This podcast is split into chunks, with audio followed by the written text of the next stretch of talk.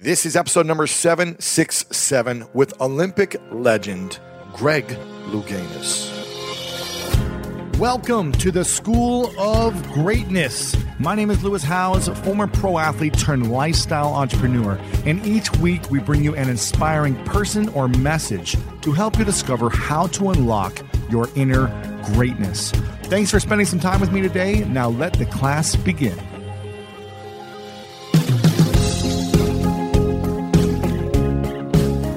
Christopher Reeve said, "A hero is an ordinary individual who finds the strength to persevere and endure in spite of overwhelming obstacles." John Quincy Adams said, "Patience and perseverance have a magical effect before which difficulties disappear and obstacles vanish." Welcome to this episode. We have the legendary Olympian Greg Louganis on the show, who is one of the most decorated Olympic divers of all time, arguably one of the greatest divers of all time, L G B T activist, humanitarian, author, and designer who has won gold medals at the nineteen eighty-four and eighty-eight Summer Olympics on both the springboard and platform. He is the only male and the second diver in Olympic history to sweep the diving events in consecutive Olympic Games. And in this interview, we talk about his historical Olympic run and what it took to be a champion and the mindset of a champion. We talk about how Greg felt winning was needed in order to feel loved or being worth of love. Powerful insights there. We talked about how he handled having H I V when at the time it seemed like a death sentence. Also, the power of sharing your weakness to reveal your strength. This is a powerful episode. Make sure to share it with your friends. LewisHowes.com slash 767. Tag myself at Lewis Howes and tag Greg on Instagram as well to let us know what you enjoyed about this the most. Big thank you again to our sponsors today, and I'm so excited about this one. Again, make sure to share with your friends. Let me know what you think over on Instagram. Take a screenshot of this podcast right now. Post it over there so we can connect. And without further ado, let's dive into this with the one and the only Greg Louganis. Welcome, everyone, back to the School of Greatness podcast. We have a living legend in the house, Greg Louganis. Thank you so much for being here. I appreciate it. My pleasure. Um, you're one of the icons in the Olympics, greatest diver of all time, and you just had an incredible life story. Beyond, you know, being an Olympian, multiple gold medal winner, uh, I'm still sad that you didn't compete in, what was it, the nineteen eighty Olympics? What, wasn't oh, that yeah, boycott? yeah, yeah. Boycott was nineteen eighty. That and, was the Moscow Olympics. So you were sixteen when you did the first Olympics in right. seventy-six. Yeah. And you were just like taking over the world by storm. You got a silver medal then, I think, is that right? I got a silver medal there. sixteen years old. I, then I was world champion two years, two later. years later. And you should have won and like two medals in the eight. What was that like during that time where, did you want to boycott or was it no, just like, no, you just I, had to? Well, what happened, I mean, because I was one of the team captains oh. for the diving team. And so the team captains all from all the different sports got together. And we were kind of addressing this because wow. we were in D C and we were going to have a chance to talk to um, President Carter and and all that. So it was our feeling that we had such a strong team in nineteen eighty in swimming and so many other sports. So we wanted to go send one person into the opening and closing ceremonies and everybody stayed back in protest, but go over there and kick ass, basically. So that was what we wanted, but our voices were never heard because mm. as soon as um, President Carter made his address, then the media was escorted out, and then we were able to give our views and, and um, let our voices be heard. Unfortunately, our voices weren't heard, mm. um, but you live and learn. It, I kind of think back on it, too, is that in some ways, it might have been a blessing for me. Really, why? Because in nineteen eighty, diving was something I was good at. It wasn't something I was necessarily enjoying. Why weren't I mean, you enjoying I was, it? Well, because I was in theater. I was looking forward to pursuing my acting and getting going on that, whether it be New York or, you know, because most of it was theater. So you were a dance major, theater and dance major, right, in college? Yeah. yeah. Yeah. So this was your college years, actually. Yeah. sixteen, and then, yeah, so you'd be twenty, twenty-one. Yeah. I was twenty. Interesting. And so had they happened, had I been successful, I probably would have gone on. Wow. You know, and who knows? I mean, who who yeah. really knows? Who knows? We you never know. Wow, I just feel so bad for all the the, the people that had their one chance. Yeah, it, they trained for ten years, twenty years for one yeah, moment. Yeah. I mean, the way that I like to explain it to people is, when you think of an elite athlete, it's like a carton of milk. They have an expiration date. Yeah. And it's like, if you go past that expiration date, you're out of luck. I mean, you you missed that opportunity. And there were so many talented athletes that missed that opportunity. That didn't make it the next, in four years yeah, later, right? Yeah. So you were lucky to make it the next two Olympics. Yeah. Some people didn't make it at all though, right? Right. Was yeah. there anyone else that you knew from the nineteen eighty time that did come back and had a successful experience and were like, got their redemption type um, of moment?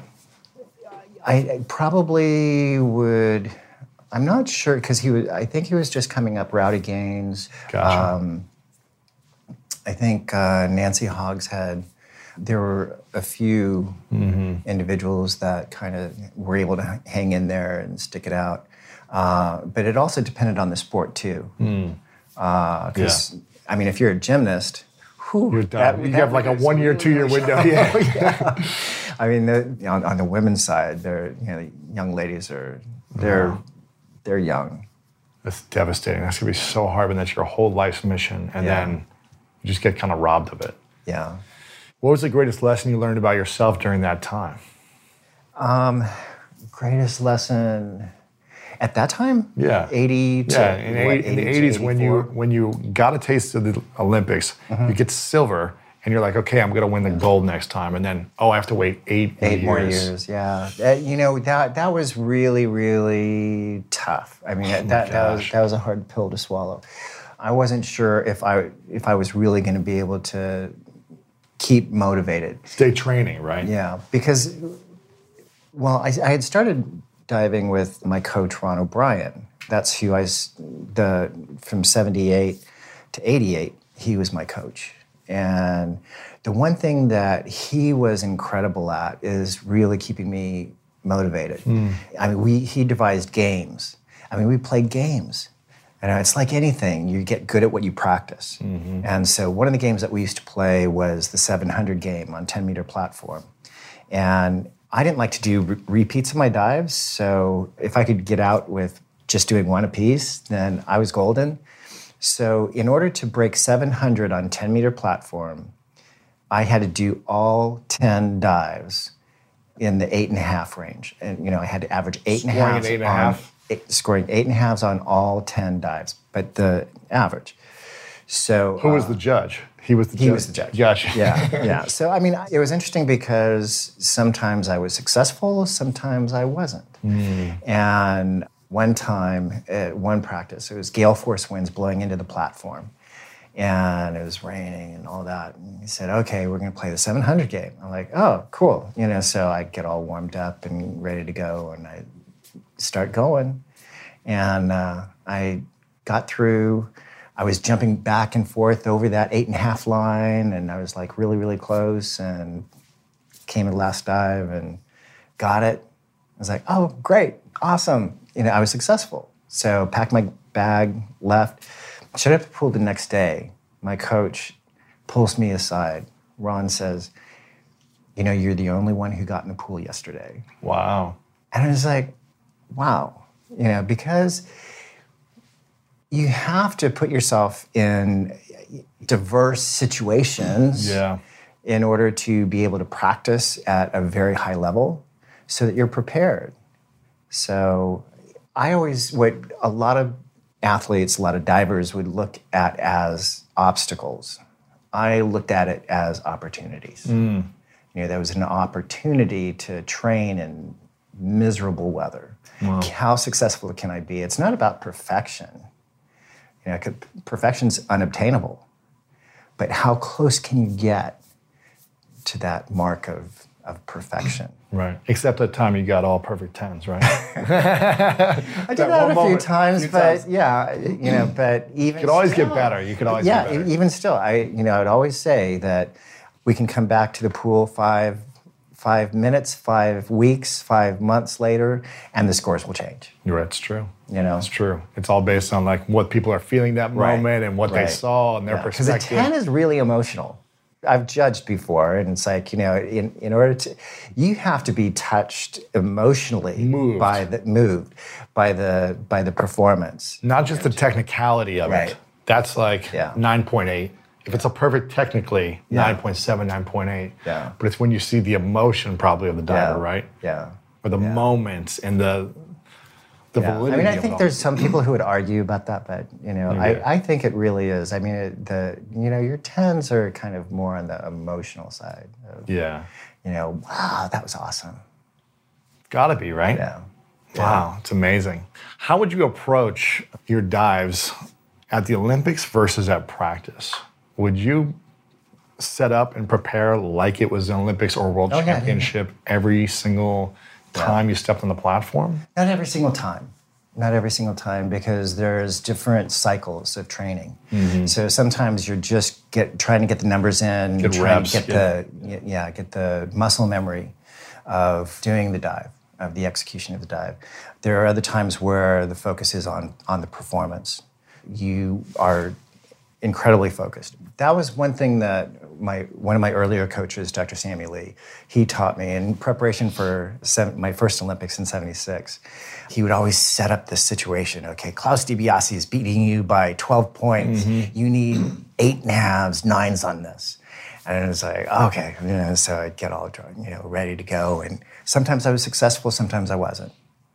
But putting myself in that frame of mind, that mental state, allowed me to practice and rehearse so that when I showed up, that was the first Olympics that I had ever been to. Crazy. At sixteen. I mean, and that was that was the first world stage event really that I had ever been to. You didn't do a world championship in, in, in the, in the senior, on the senior level. Sure, sure. On the, I did as an age group diver. Right, but, right. You know, this was like the biggest stage, and it's the Olympic Games. Wow. But I was groomed. I was prepared for it. Wow. So, and you got the silver. Yeah, I got Were you the close to getting a gold? Yeah, actually, the oh. one of the judges, R J. Smith, he was a judge for that Olympic Games, and he came to me, and I missed my ninth dive. That's basically what happened. And uh, he came over, and he thanked me for my ninth dive, because he said, if you didn't miss that ninth dive, then we, pro- we would have had to protest the scores, you know, because wow. it was... You know, it's political. Is this? Yeah, yeah. You, you know, you have politics in there. I think diving is probably one of the more objective, subjective sports, but it's still a subjective sport. Yeah, like, also gymna- too, like gymnastics, right? Yeah. yeah, yeah, and also, you know, and this is what I tell the athletes that I work with in mentoring them is that even in prelims, it's your responsibility to educate the judges, to show the judges that you're worthy. You're worthy of getting the eights, nines, tens. How do you show them you're worthy? Is it by the, your performance? Your performance? Is it the it's energy? Is it how you approach it's, as well? Or is it just only on results? It's it's results based. Yeah. Because you, all the good wishes in the world aren't going to make things happen. Yeah. So, uh, but is there like an ener- thinking? Is there like an energy that when a diver, you know, if they miss and they put their head down or they're angry, does that make them less desirable of getting good scores?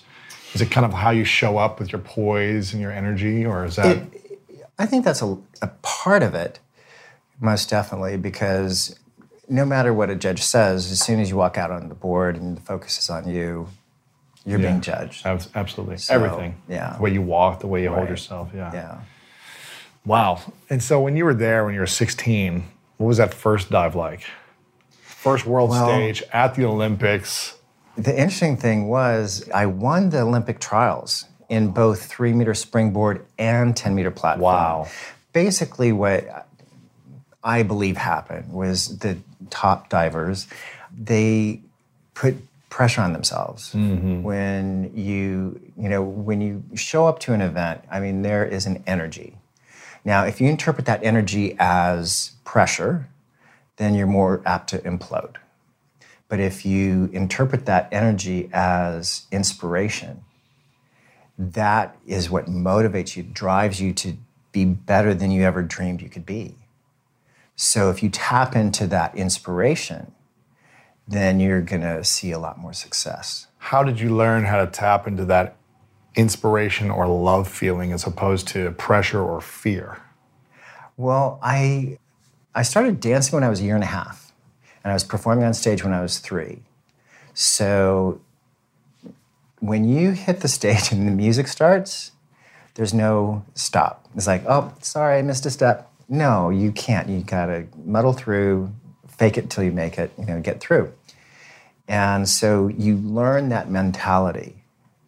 And I think I was just so, that was so ingrained in me mm. that I was able to learn how to utilize that energy of all of these people. Oh my God, they're looking at me, you know. And especially as a kid, you know, you're really self-conscious. And yeah. It's like, oh my God, everybody's watching. So then the elation is in the performance and the success in the performance and then the applause at the end. Right. So, I mean, that's tremendously rewarding. Wow.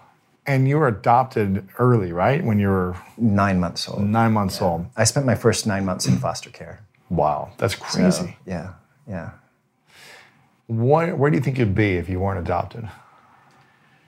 Uh, what would your life look like? Would you be a, a diver? Would you be a dancer? Would you be, you know, all these things you're doing? Would you be? I don't know. I'd probably be a surfer. A surfer. I don't know. I don't know. I yeah. mean, it, do you ever think about that? Like, well, I wonder. I connected with my biological father. So he's Samoan and he's in Hawaii. Wow. And uh, I have a brother and two sisters, half siblings. It was interesting because when uh, when I first met Fuvale, it was after the eighty-four Olympic Games. And so I was a little twenty-four at this time? I was twenty-four. Wow. And so then I met I met Sherilyn and Gerilyn and Malcolm. And Malcolm was in, I think he was in weightlifting at the time. And then he went into body bodybuilding and then power, powerlifting. So he was quite the athlete, but I was water, he was on, on land. Yeah. So, but I always knew, because where I was adopted, Home of the Guiding Hands, they said, uh, one of the nurses who had met my parents, I guess, or she said she did, stated that my father wanted to raise me. Mm. And so, that's, cool. That's nice. Yeah, so I always knew that he wanted me. That also is goes back to the Samoan or Polynesian culture. Mm-hmm. You know, that's what families do. They don't, you know, they don't yeah. give up their children. It's it may be a relative or somebody. It stays in the family. Wow. Yeah. So, the grandmother. Or, yeah. Yeah. Yeah.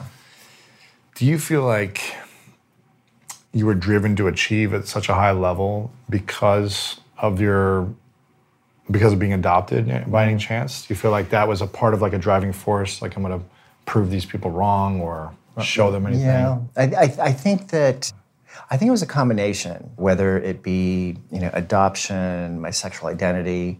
I mean, it was any number of things that were really contributing factors yeah. into that desperation of having to succeed. Wow. Early on in my diving career, you know, because I was being called sissy boy and, uh, you know, nigger, and because wow. of dark skin, my dark skin. Wow. And yeah, it, it was really challenging growing up. Because not many young boys are doing dance and theater yeah. and diving. Yeah, it's like, that's a sissy sport. Yeah, right. You know? Right. So, um, especially back in the sixties, seventies, yeah, right. Yeah. You know, when I was getting my, getting beat up at the bus stop and my father drives by and getting my face You know, you know, pushed into the asphalt. Um, I felt like my father felt the same way that these other kids did. Um, your biological father, or your, your no, the, adopted father? My adopted father. You father felt like who, he felt the same way that yeah, that I was worth worthless, really? That I was a sissy boy, and all that. Because I, I didn't know that he was ever he never got involved with my dance, acrobatics, gymnastics. So you wouldn't come and watch or support? Yeah, not that I knew of. Mm-hmm. But uh, when I took care of him the last six weeks of his life, he died of cancer. He shared with me that when I was performing, then he would sneak out of work and come and watch wow. me. Wow, oh my God. But I never knew. That's he never beautiful. told me, or That's know, he beautiful. never shared that with me until, you know, he's about ready to die. Wow. So, what was the greatest lessons you learned from your, your parents, your adopted parents? I think the greatest lesson that I learned from my mom because she was my champion. You know, when you're that young, you don't have mentors, you know, you know, really, you have champions, and she was my champion. And she taught me about unconditional love. And not just, and it just, it wasn't just words. She, she embodied she, it. She embodied it. She was, that's who she was to me. Wow. And I asked her some questions about, you know, some of the challenges that I had with uh, a sister that I was raised with. And she said, well, you know, that's your sister. That's, you know, she is who she is, and I love her, you know, unconditionally. It's like, oh, okay. So, I, I mean, it really kind of solidified that it is possible, that unconditional love is possible. Wow. Doesn't mean you have to agree with everything that no, someone does no. or yeah, right. be excited about right. certain decisions or choices yeah. they make, but you yeah. can still love them. Yeah. yeah, yeah. Okay, so the unconditional love yeah. from your mom. Yeah, unconditional love from my mom. And your dad? My dad, he was more of a skeptic. So it was, you know, be cautious, look before you leap kind of kind of thing. Wished I had learned that lesson a little bit better, because I kind of like jump into things. Yeah. And then it's like, okay, what was I thinking? Yeah, that's cool. Yeah. What were the qualities that they embodied that inspire you to be so driven? Mm. Towards all of your activities, not just diving, but do you feel like it, they guided you to being a champion, or were there other outside factors or internal factors that? I think initially there were a lot of internal factors, and that was, you know, proving myself. Mm. Like I said, when I first started on the world stage in diving, that came from, my success came from a very desperate place. In order for me to be loved or worthy of being loved, I had to win. Mm-hmm. And I know the same I, feeling, and, and, yeah. I, and I was trying to gain the respect and love from my dad. Really? Yeah. You didn't feel love from him growing up? Um, I felt like it was conditional. Unless Definitely. you succeeded, then yeah. he was proud of you. Yeah, then maybe he might be proud of me.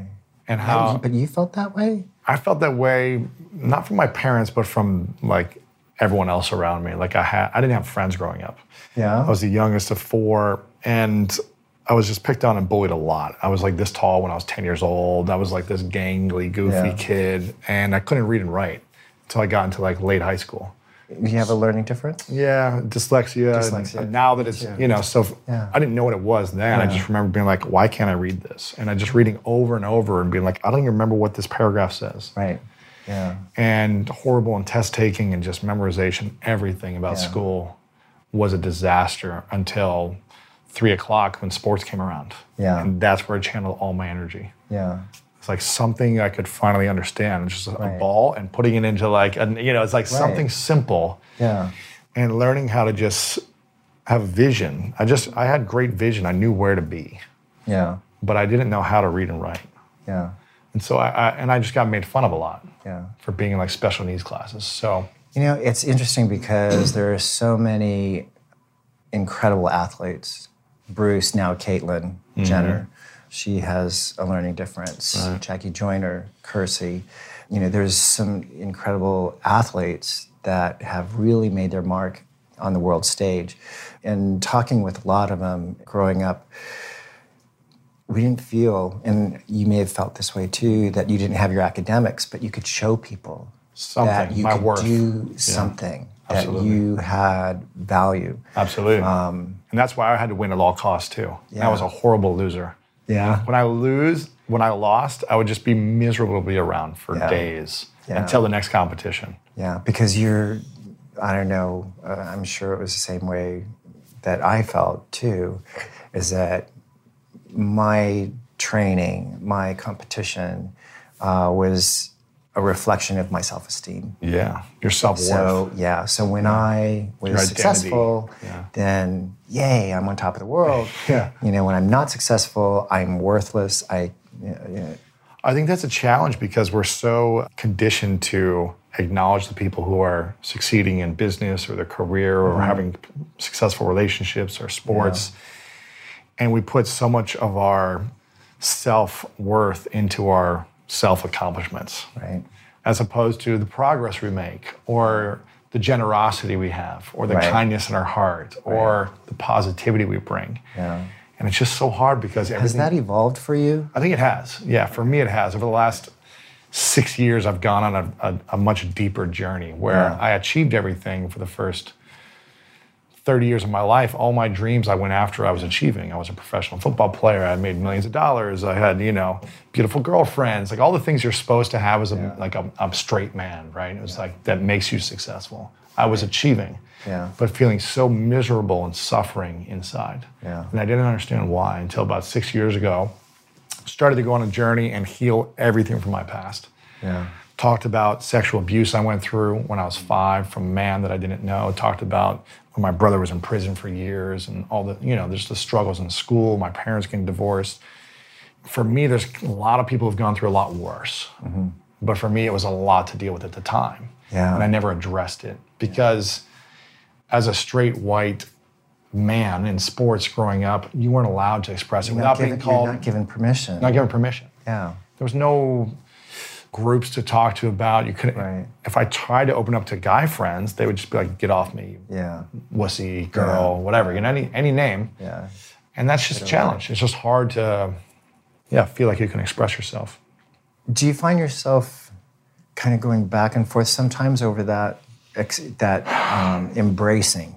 embracing of like all the parts of yourself? Yeah, I go back and forth, but I'm, I only go back for moments. Yeah. And then I, I'm Just so moments? quick, for so quick to aware, That's be aware right. and be like, okay, yeah, I'm living in fear, I'm living in anxiety, I'm living in the past, I'm living in hurt. Yeah. Like, what can I be grateful for in this moment? And that's why gratitude is a huge part of my life, because when I'm in gratitude, it just fills my heart with more love than fear and pain. Where did you get that lesson? I think a lot of suffering, where a lot of like breakdown, where I finally was like, I, I've been doing this podcast for six years. I've been interviewing some of the world's greatest spiritual leaders. I've done meditation retreats and just tons of emotional intelligence workshops. And I think through taking action on diving through the pain and the emotions and communicating, the realizations have been coming up. Yeah. And uh, I've been practicing over the last six years. So I learned about these things six years ago. Right. Practicing it daily is something that's challenging to do because I can go back into a, a bad place. Do you schedule that in your every morning? Every day? I yeah, every morning it's I have a routine. A yeah, at night. It's a routine. I, yeah, you know, my voicemail when someone calls me, my first thing is, if you want to leave a message, you have to tell me what you're grateful for first. Yeah.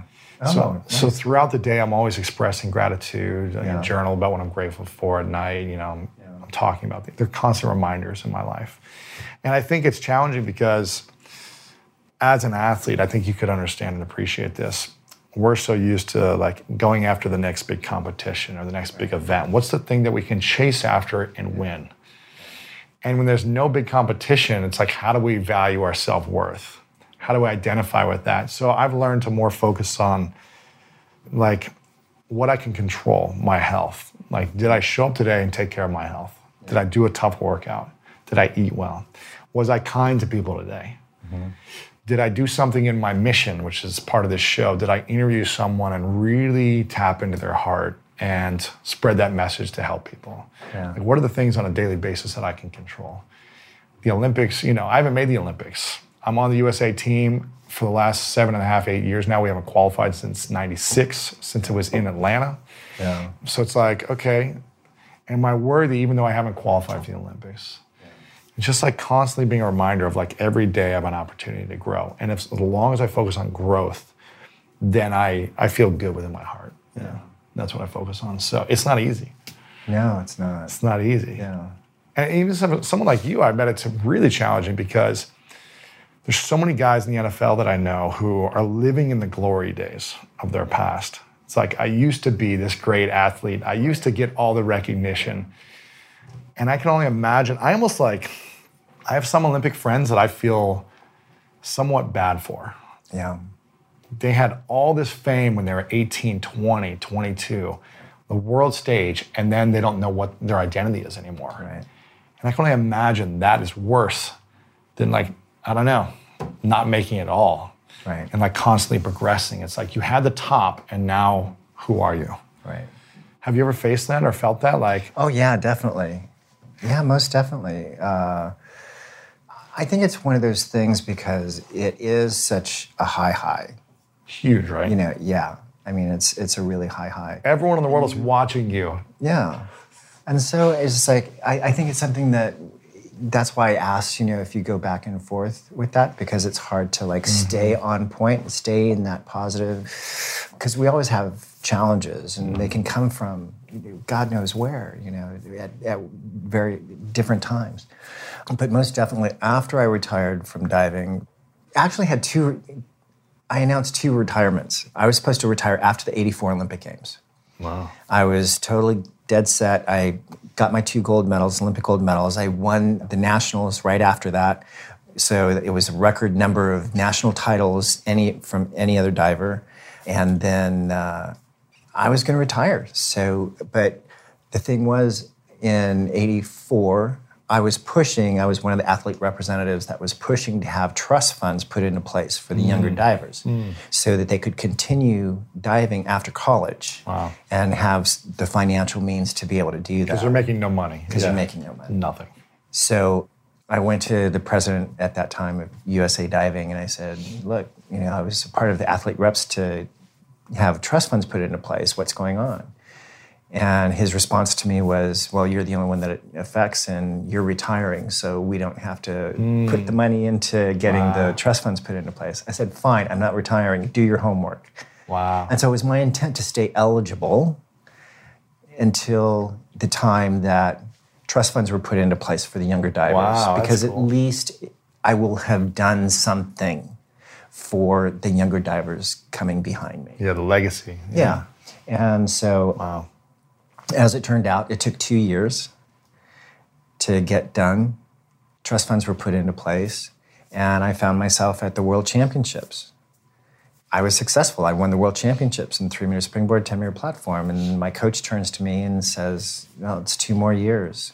Can you stick I, it out? Yeah. yeah. But yeah, it's like, uh, okay, two yeah. more years. I can wrap my head around two more years. And so I hung in there for another two years. and but. Never did I, in my wildest dreams, would I realize what that meant. What did it mean? Six months prior to the Olympic Games, I was diagnosed H I V positive. Right. And so... It was extremely when, controversial at that time, right? It was a very... Yeah, oh, no, you didn't say a word about it. Um, I mean, being gay at that time was like... Yeah. You didn't talk about that, right? Yeah. I mean, it's just like, yeah. that was looked down upon and yeah. all these things, right? Well, socially yeah. not acceptable. Or... Because it was interesting because I was out to my friends and family, um, you know, once I went to college. Right. And so, but then after the eighty-four Olympic Games, and I signed on with the William Morris Agency, they, they was like, well, Greg, tone down the gay thing. I was like, oh, okay. So it was my policy not to discuss my personal life with members mm-hmm. of the media. I mean, there was plenty to read between the lines. You could figure it out sure, if you read enough articles. Sure, sure. And I really didn't care okay. because the people who I cared about knew. But H I V, oh my God. I mean, my thought was when I had my test sent out and we did it under an assumed name. Um, and my thought was before I got the test results back was I was dead set that if I was H I V positive, then I was going to pack my bags, because I was training in Florida at the time, pack my bags, go back to California, lock myself in my house, and wait to die. No way. Because that's what we thought of H I V at that time. It was a death sentence. I mean, people weren't lasting more than a couple years after their diagnosis. I mean, we had friends dying right and left. So that was my thought. But my cousin, who was my doctor in Florida, he convinced me to... to stay and train, that that was be the healthiest thing for me. And really? So you got really the grateful. test, you got the results back, and mm-hmm. he said, stay and train. Yeah, yeah.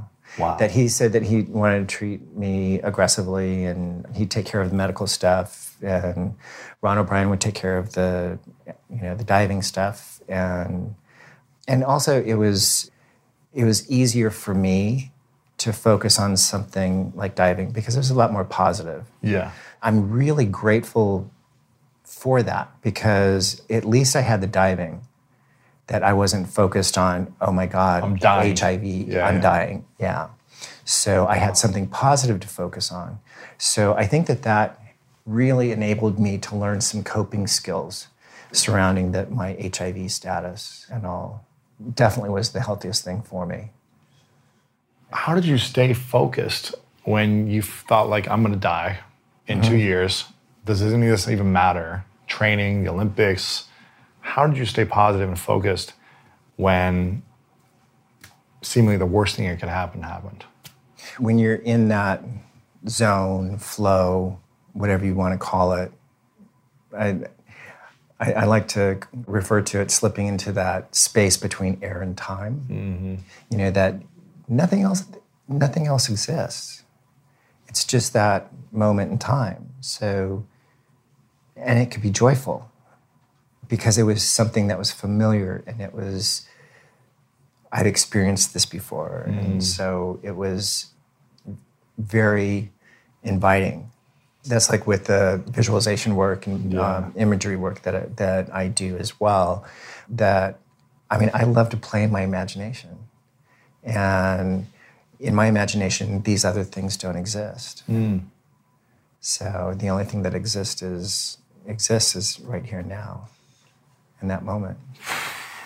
How did you handle the emotions of your heart of like seeing, I don't know, whether you got the phone call or the you open the letter and it says H I V positive?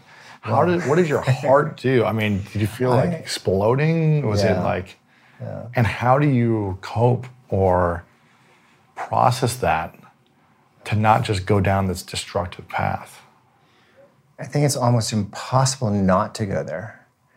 You know, that, uh, a destructive, that destructive path. path. So you did go there for a while. Yeah, for, for a little bit. Yeah, for a bit. But fortunately, my cousin came over to my, where I was living. It's your doctor too? Is it, it was, it yeah, was yeah. my doctor. Yeah. And um, he delivered the news. And then at least I had somebody to talk to. And so we talked and talked and talked. And it's like, okay, you know, well, I had this certain idea in my head. And he shattered that. And what did he so, say? There's certain drugs you can live with. There's well, the only drug that we had at that time was A Z T, and you had to qualify for it. And so my T cell count, I think, was two hundred fourteen, and you had to be under two hundred T cells to qualify for it. But I think the next test that I did, I, it was under two hundred. Yeah, yeah. So you know, I qualified. That's good. But I met with Anthony Fauci at um, the C D C. He was great. Very supportive. I had a very small group of people who knew about my H I V status because we were learning. You know, we were learning as we, we were going. Yeah. So any of the medications that I was being prescribed, we had to make sure that my doctor, my cousin, he would call the Olympic Training Center to make sure that none of the, the medications were on the banned substance list. Obviously, A Z T, they're looking for performance-enhancing drugs, and A Z T is not yeah. a performance-enhancing drug, quite the opposite. It's hurting you, yeah. Yeah, yeah, it's quite toxic. Wow. And so, um, yeah, so it was, it was interesting. Wow. Who was the most influential person within the year after you learned about having H I V in your life that supported you? That, like, you couldn't mm. have got through without this person? I probably have to say that there were th- Three individuals. I didn't want to tell my parents, mm. so they didn't know until years later. Wow, really? Yeah. Wow. Because I didn't want to. I didn't want to worry my mom. I figured if I were to get sick, then then I could tell her, so she wouldn't have to stress over it. But the the three people who were really key in my My ability to stay positive was my coach, Ron O'Brien, mm. dear friend of mine, Debbie Sean. She's an attorney, but she's she was like my big sister. Yeah. She's Doctor Sammy Lee's niece. And then Kathy Sean, uh, her sister, mm-hmm. who was a doctor.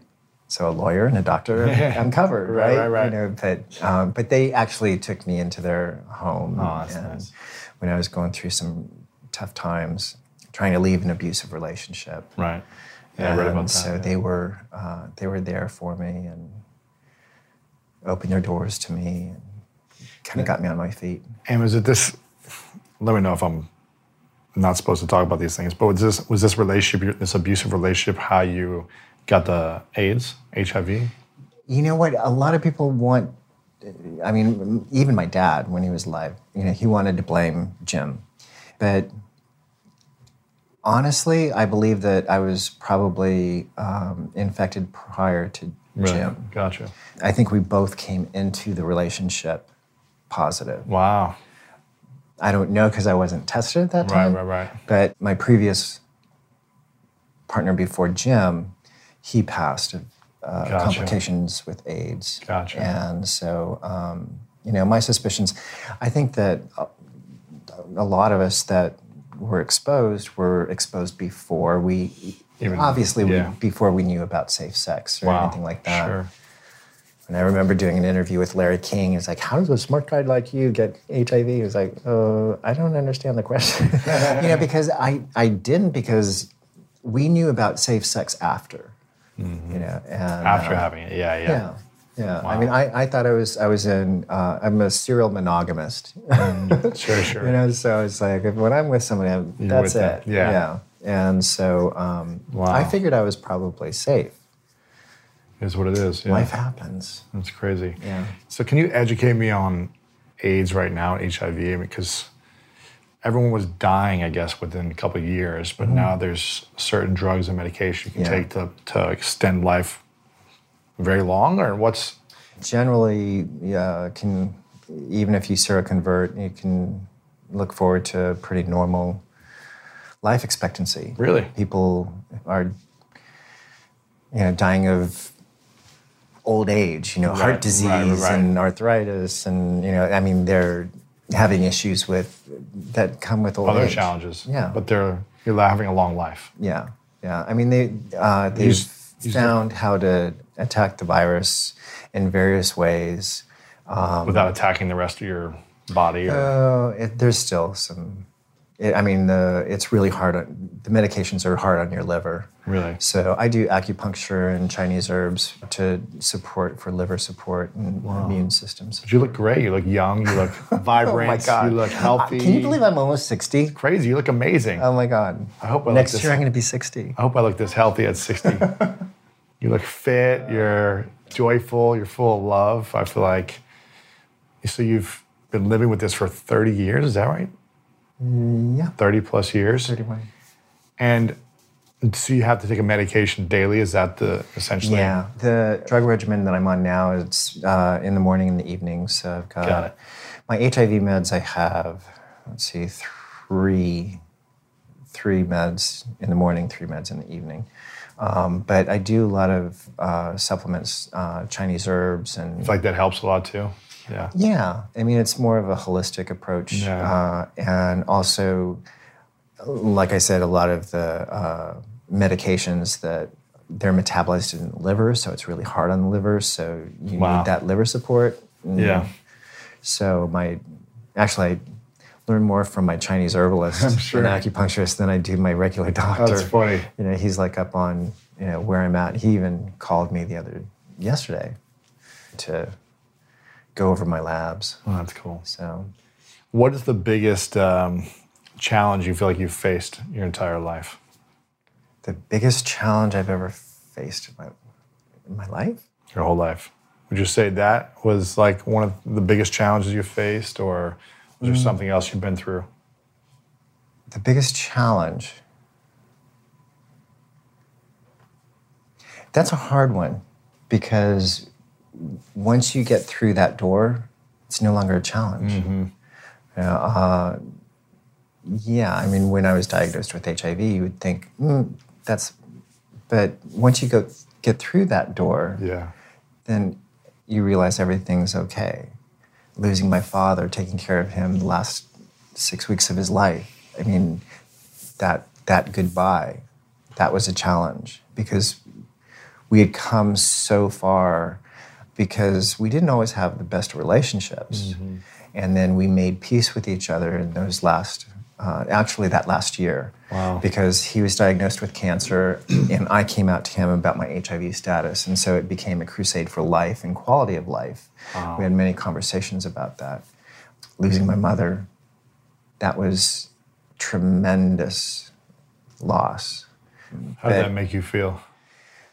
It was, I think in some ways it's harder now than it was then. Really? Because when you're going through it, you're, you're in the heat of it and you're taking care of everybody else and not always taking care of yourself. I think it's, I mean, I still talk to her, write her letters, yeah. um, you know, to this day, and she passed in oh four. Wow. So um, she had a tremendous impact on me. Wow. So. What's the thing you love about her the most? Um, her laugh. Mm. Yeah. I think I think that's what I miss the most, is her laugh. You know, because um, you know, she was genuine, she was real with me, and not afraid to. I mean, we had this connection. It was really bizarre. It was like, you know, when I was away at college, it was like, okay, I got to call mom. And then I called mom and it's like, oh, and she's, something was going on. Mm. And actually it was the, um, she was on the verge of asking for a divorce. So, or actually my dad asked for the divorce. And then she was, she said, okay. I think I think he was expecting her to like, no, I didn't. Yeah. Yeah. So, and she said, okay. So that was kind of uh, turmoil for her. And I just sensed it. I was just like, you know, mm. it's like I called her and said, well, I knew that there was some reason why I called.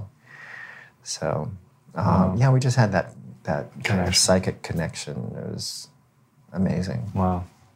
Of all the accomplishments you've had, mm-hmm. from sports to uh, activism to theater and movies and other things you've done, what's the thing you're most proud of? I think the thing that I'm probably most proud of, I mean, there, I mean, there's so many things. I mean, I, um, I reached out to Ryan White uh, when the People magazine article came out about this young boy with, who was a hemophiliac who contracted the H I V virus back in eighty-seven, I think it was. Mm-hmm. He experienced a lot of hate.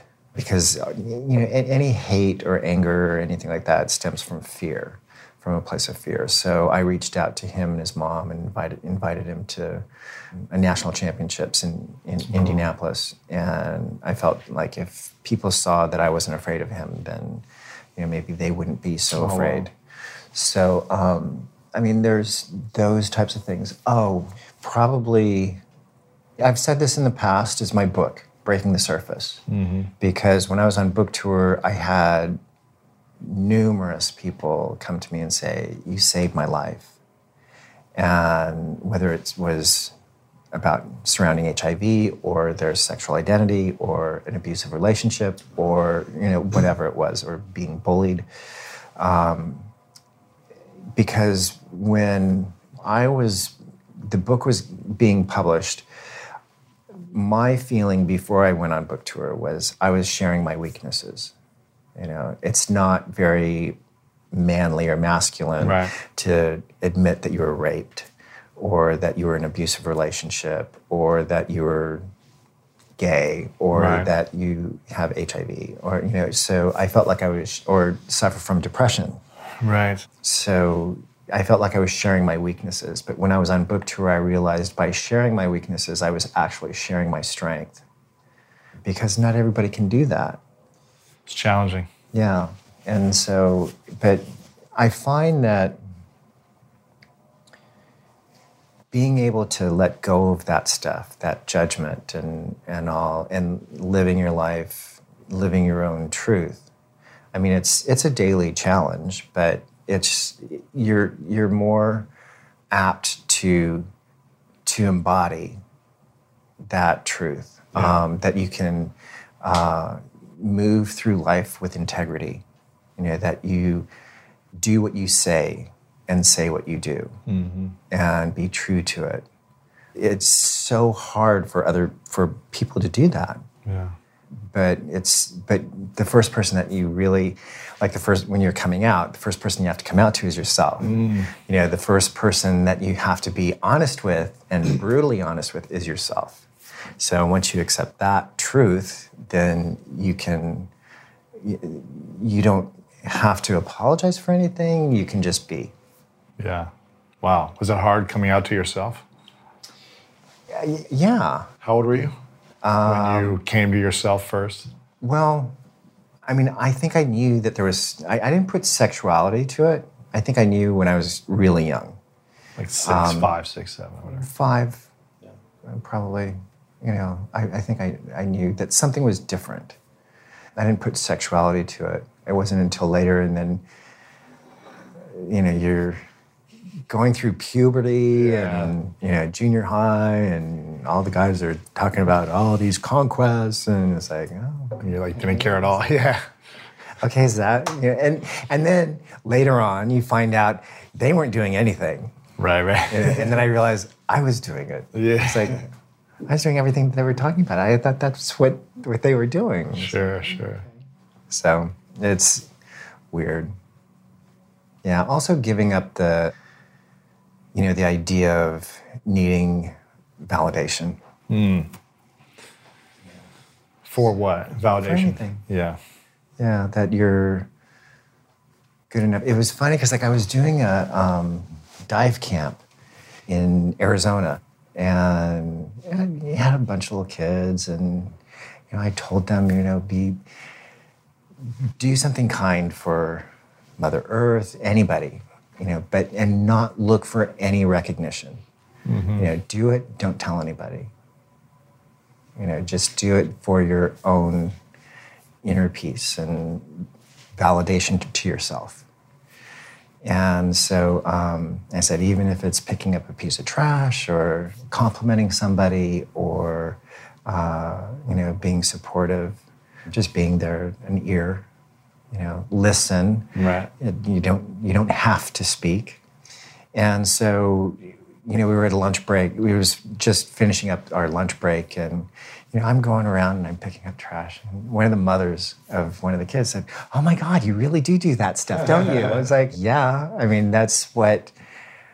Why wouldn't I be? Mm-hmm. I mean, because ultimately, we have to be examples. I mean, I learn by example. I mean, I'm I'm also sober, yeah. So I've been sober what twelve, thirteen years."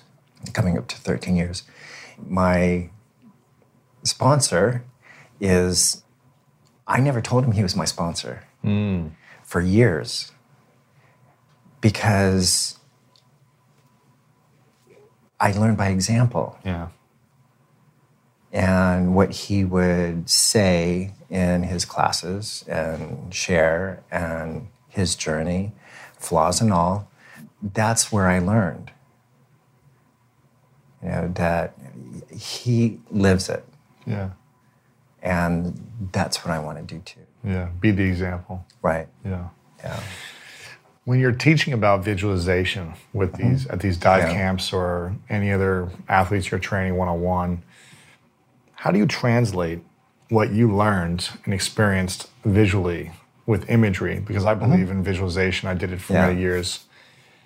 How do you translate teaching that emotion, that feeling, to get into flow? What do you tell people? Well, the first thing with visualization, and I, I learned through trial, trial yeah. and error, because I learned visualization when I was three. Wow. You know, and that was, I'm sure by accident. My dance instructor said, okay, visualize yourself. You know, no, no, she didn't say visualize. She said, okay, um, imagine yourself doing the routine. And she played the music, left the room. I was only three years old, so I was like, okay, you know, that's how I interpreted it. And so that's how I learned visualization. And then later on, I, I learned relaxation exercises when I was going through puberty. It was mm-hmm. like, you know, um, I was suffering from anxiety and stress-related stuff. Uh, I also had asthma. What I learned in teaching visualization to dog agility people, ballroom dancers, Uh, water polo players, divers. I had to start with relaxation. I had to teach them the relaxation exercises. Breathe, take, relax, yeah, yeah, take them through the relaxation exercises. Then they would be have a better opportunity for success in their visual, visualization mm-hmm. work. The one thing when I start somebody with visualization work is that I start with something totally away from whatever activity that they're wanting to visualize. Mm. So, like what? Well, I have several. I have several kind of fun exercises. I think, let's see, there's a roller coaster ride. There's a horse, riding a horse. Those two, because, okay, it's it's a wild, exciting, wild it's, yeah. roller coaster ride. And I try and get them to use all of their senses. What are they feeling? What are they smelling? What are they hearing? hearing what, yeah. are they, you know, what do they taste? You know, because when that adrenaline starts amping up, then, you know, you get dry mouth, mm, cotton mouth. Yeah, yeah.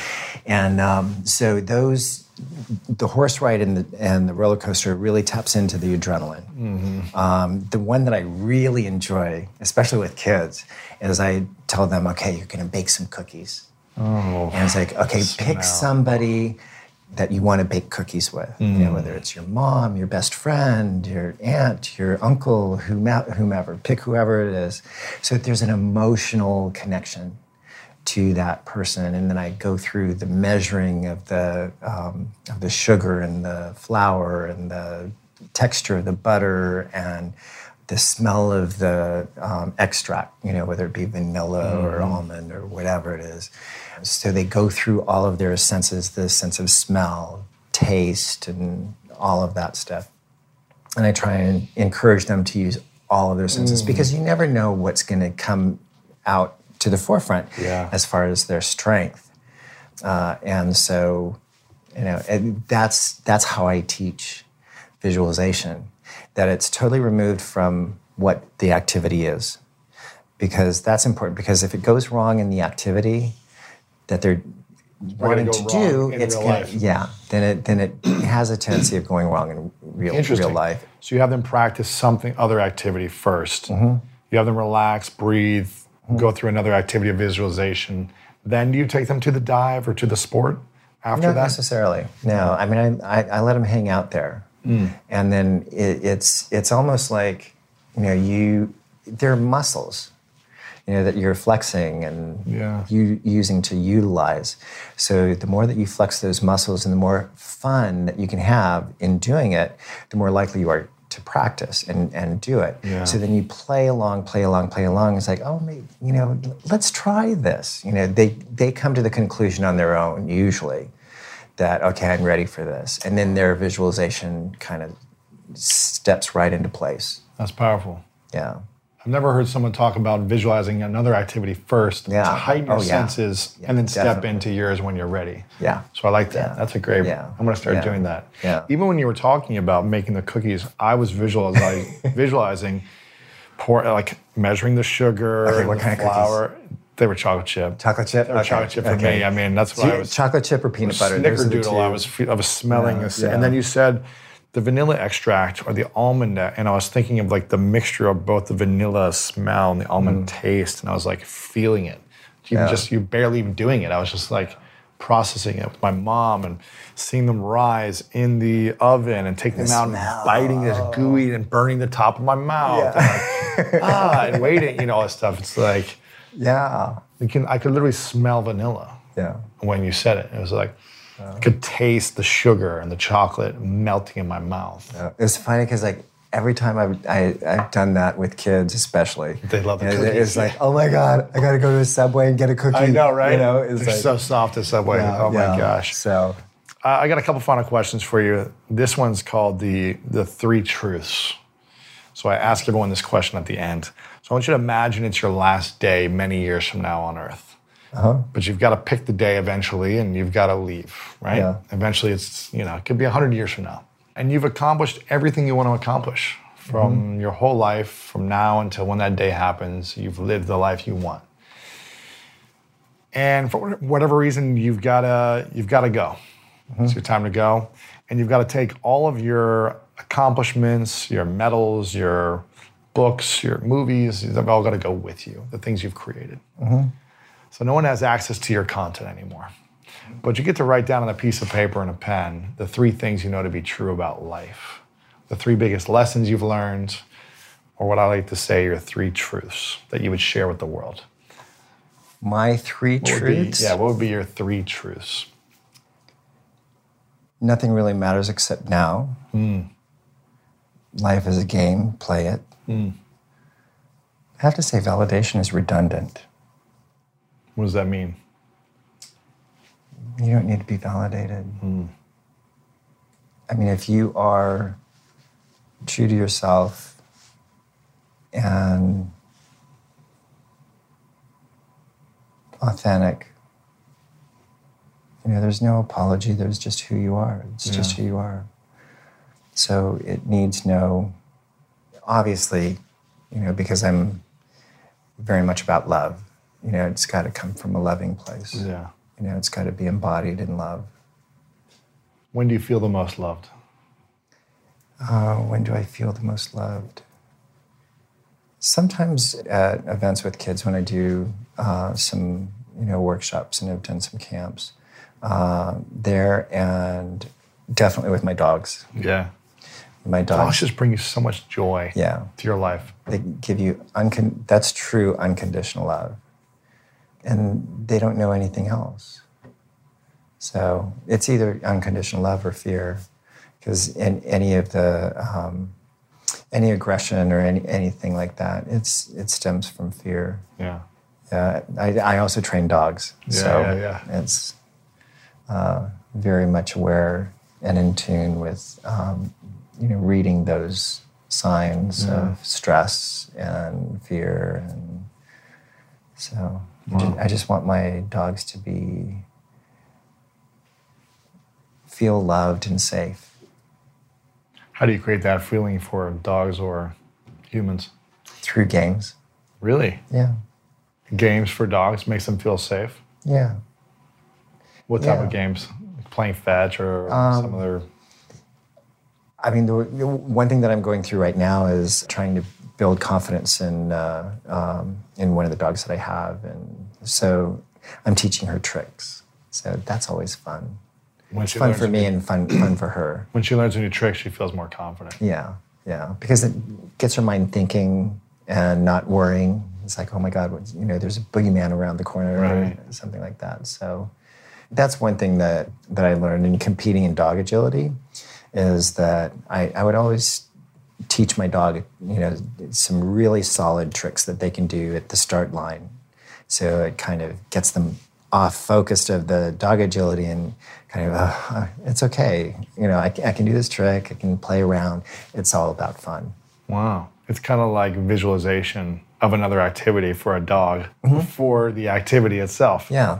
Yeah. It's like yeah. roll over, play yeah. dead. Yeah. Okay, now let's go do yeah. this competition. Yeah. yeah. That's cool. Yeah. Wow. You're truly translating what you learned in sports with dogs. That's great. Well, that was one of the things that I, you know, years ago when I first started with Ron O'Brien, that was one of the first things that I told him. I said, you know, I do better when I'm having fun, when I'm smiling and having fun. I said, you have permission to kick me in the ass if I'm not. And actually at the World Championships that year, seventy-eight, he did come up at my practice because the weather was miserable. It was in Berlin, it was rainy, it was wow. cloudy, it was cold. I'm a fair weather diver. I love the sun. Uh, and it was just miserable. And so I was just like having horrible workout after ho- horrible workout. And then um, he came up while I was under the shower, you know, in the shower trying to get warm. And he kicked me in the ass and walks away. And I look, and it's like I see the back of his head. I was like, oh, my God, it's come to, you know, physical abuse. You know? and, and then at this facility, they had an elevator. So I'm in the elevator going up to the ten-meter. And it's like, oh, duh. I told him he could kick me in the ass right, right, if I'm right. not having fun. And so I started laughing. And then I, you know, got my scowl face on, you know. It was like, looked down and said, okay, watch this. And I did my front three and a half, and I nailed it. Wow. uh, he goes, well, that's more like it. And it's like, so it forced me to turn turn a corner. Yeah. yeah that's and cool. um, it was it was a great lesson. That's why I think your truth about life is a game, play it. I think if we're not playing in yeah. our daily lives, yeah. if we're not being playful, if we're not having fun, if we're not expressing joy, it's so much more serious. And as you know, as an athlete, you can't get into flow.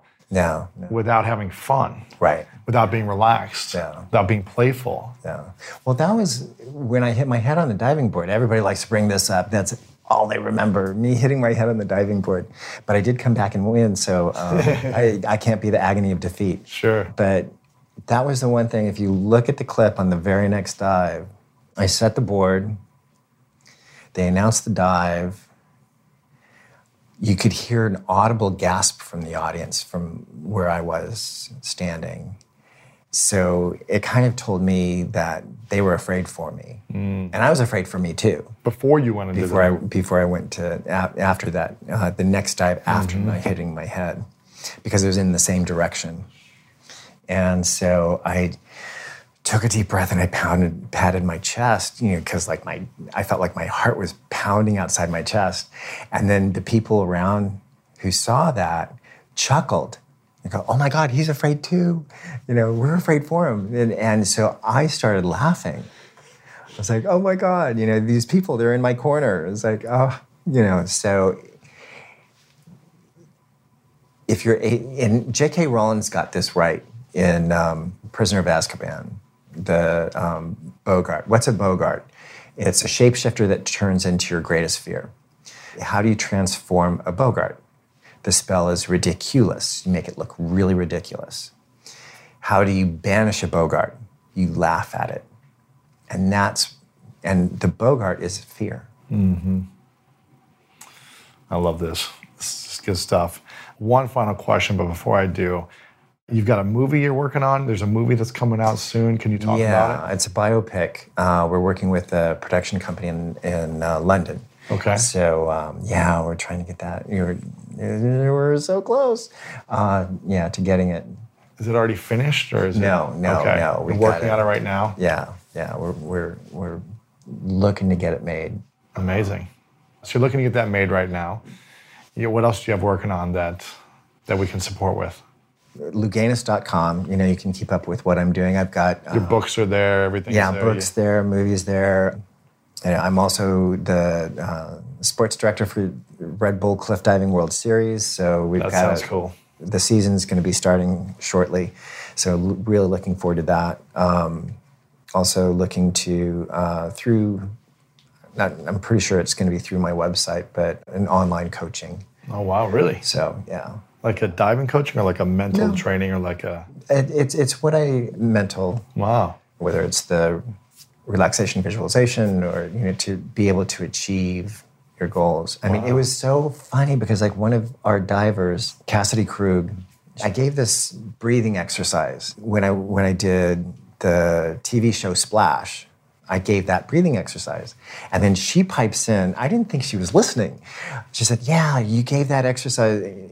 Size to us, and he said that was the only way I was able to get through the finals at the Olympic Games in London, was wow. using that that exercise. So you know, yeah, you know, to be able to achieve what you don't believe in here that you can achieve. Wow, amazing!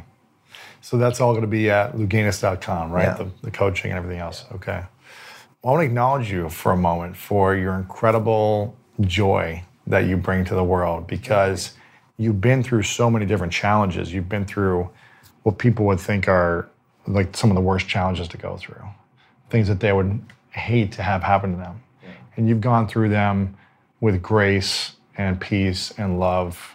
I'm assuming not all the time, but yeah. it looks like you've really processed everything that's gone through in your life in such a peaceful, loving way. And you've used the energy to be one of the best athletes ever, to, you know, pursue your dreams, to help humanity. And for me, that's so inspiring. And you're an amazing symbol of love and joy. And I want to acknowledge you for, for all the gifts that you have in the world. My final question for you is, what's your definition of greatness? My definition of greatness? Yeah. Thinking, acting, and being beyond yourself. There you go. Greg, thank you so much. Does that make sense? It's a great definition. Yeah. Okay. Perfect. Yeah. I mean, it's... You're the man. Thank you very much. Thank you. Thank you. There you have it, my friends. The greatness community is taking the world over. We have so many people who are listening to this episode and to these episodes every single week. learning, growing together, connecting. There's a community online of people who are supporting one another. And I want you to get a part of this and subscribe to the podcast right now. If this is your first time here, welcome to the community. Welcome to the movement of people who are dedicated and committed to growth in their personal lives. That's what this is all about. How can we find more fulfillment, more meaning, more purpose in our life with everything we do, with our health, our relationships, our career, our business, and our purpose in life? That's where we're all about. This is episode number seven sixty-seven with Greg Louganis. Make sure to share this with your friends. You can just send them the link, lewis howes dot com slash seven sixty-seven. Text it to a friend. Message them on social media. Let them know you're thinking about them and you think this might support their journey in life or inspire them in some way. To bring it back to the beginning, Christopher Reeve said, "A hero is an ordinary individual who finds the strength to persevere and endure in spite of overwhelming obstacles." And John Quincy Adams said, "Patience and perseverance have a magical effect before which difficulties disappear and obstacles vanish." You are a hero.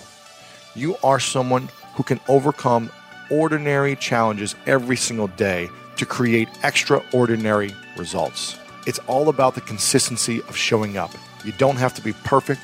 You just have to continue to show up each and every day and try to be a little bit better than the day before. You are loved, you matter, and your dreams matter. And I hope you enjoyed this episode. And as always, thank you so much for being here. And you know what time it is. It's time to go out there and do something great.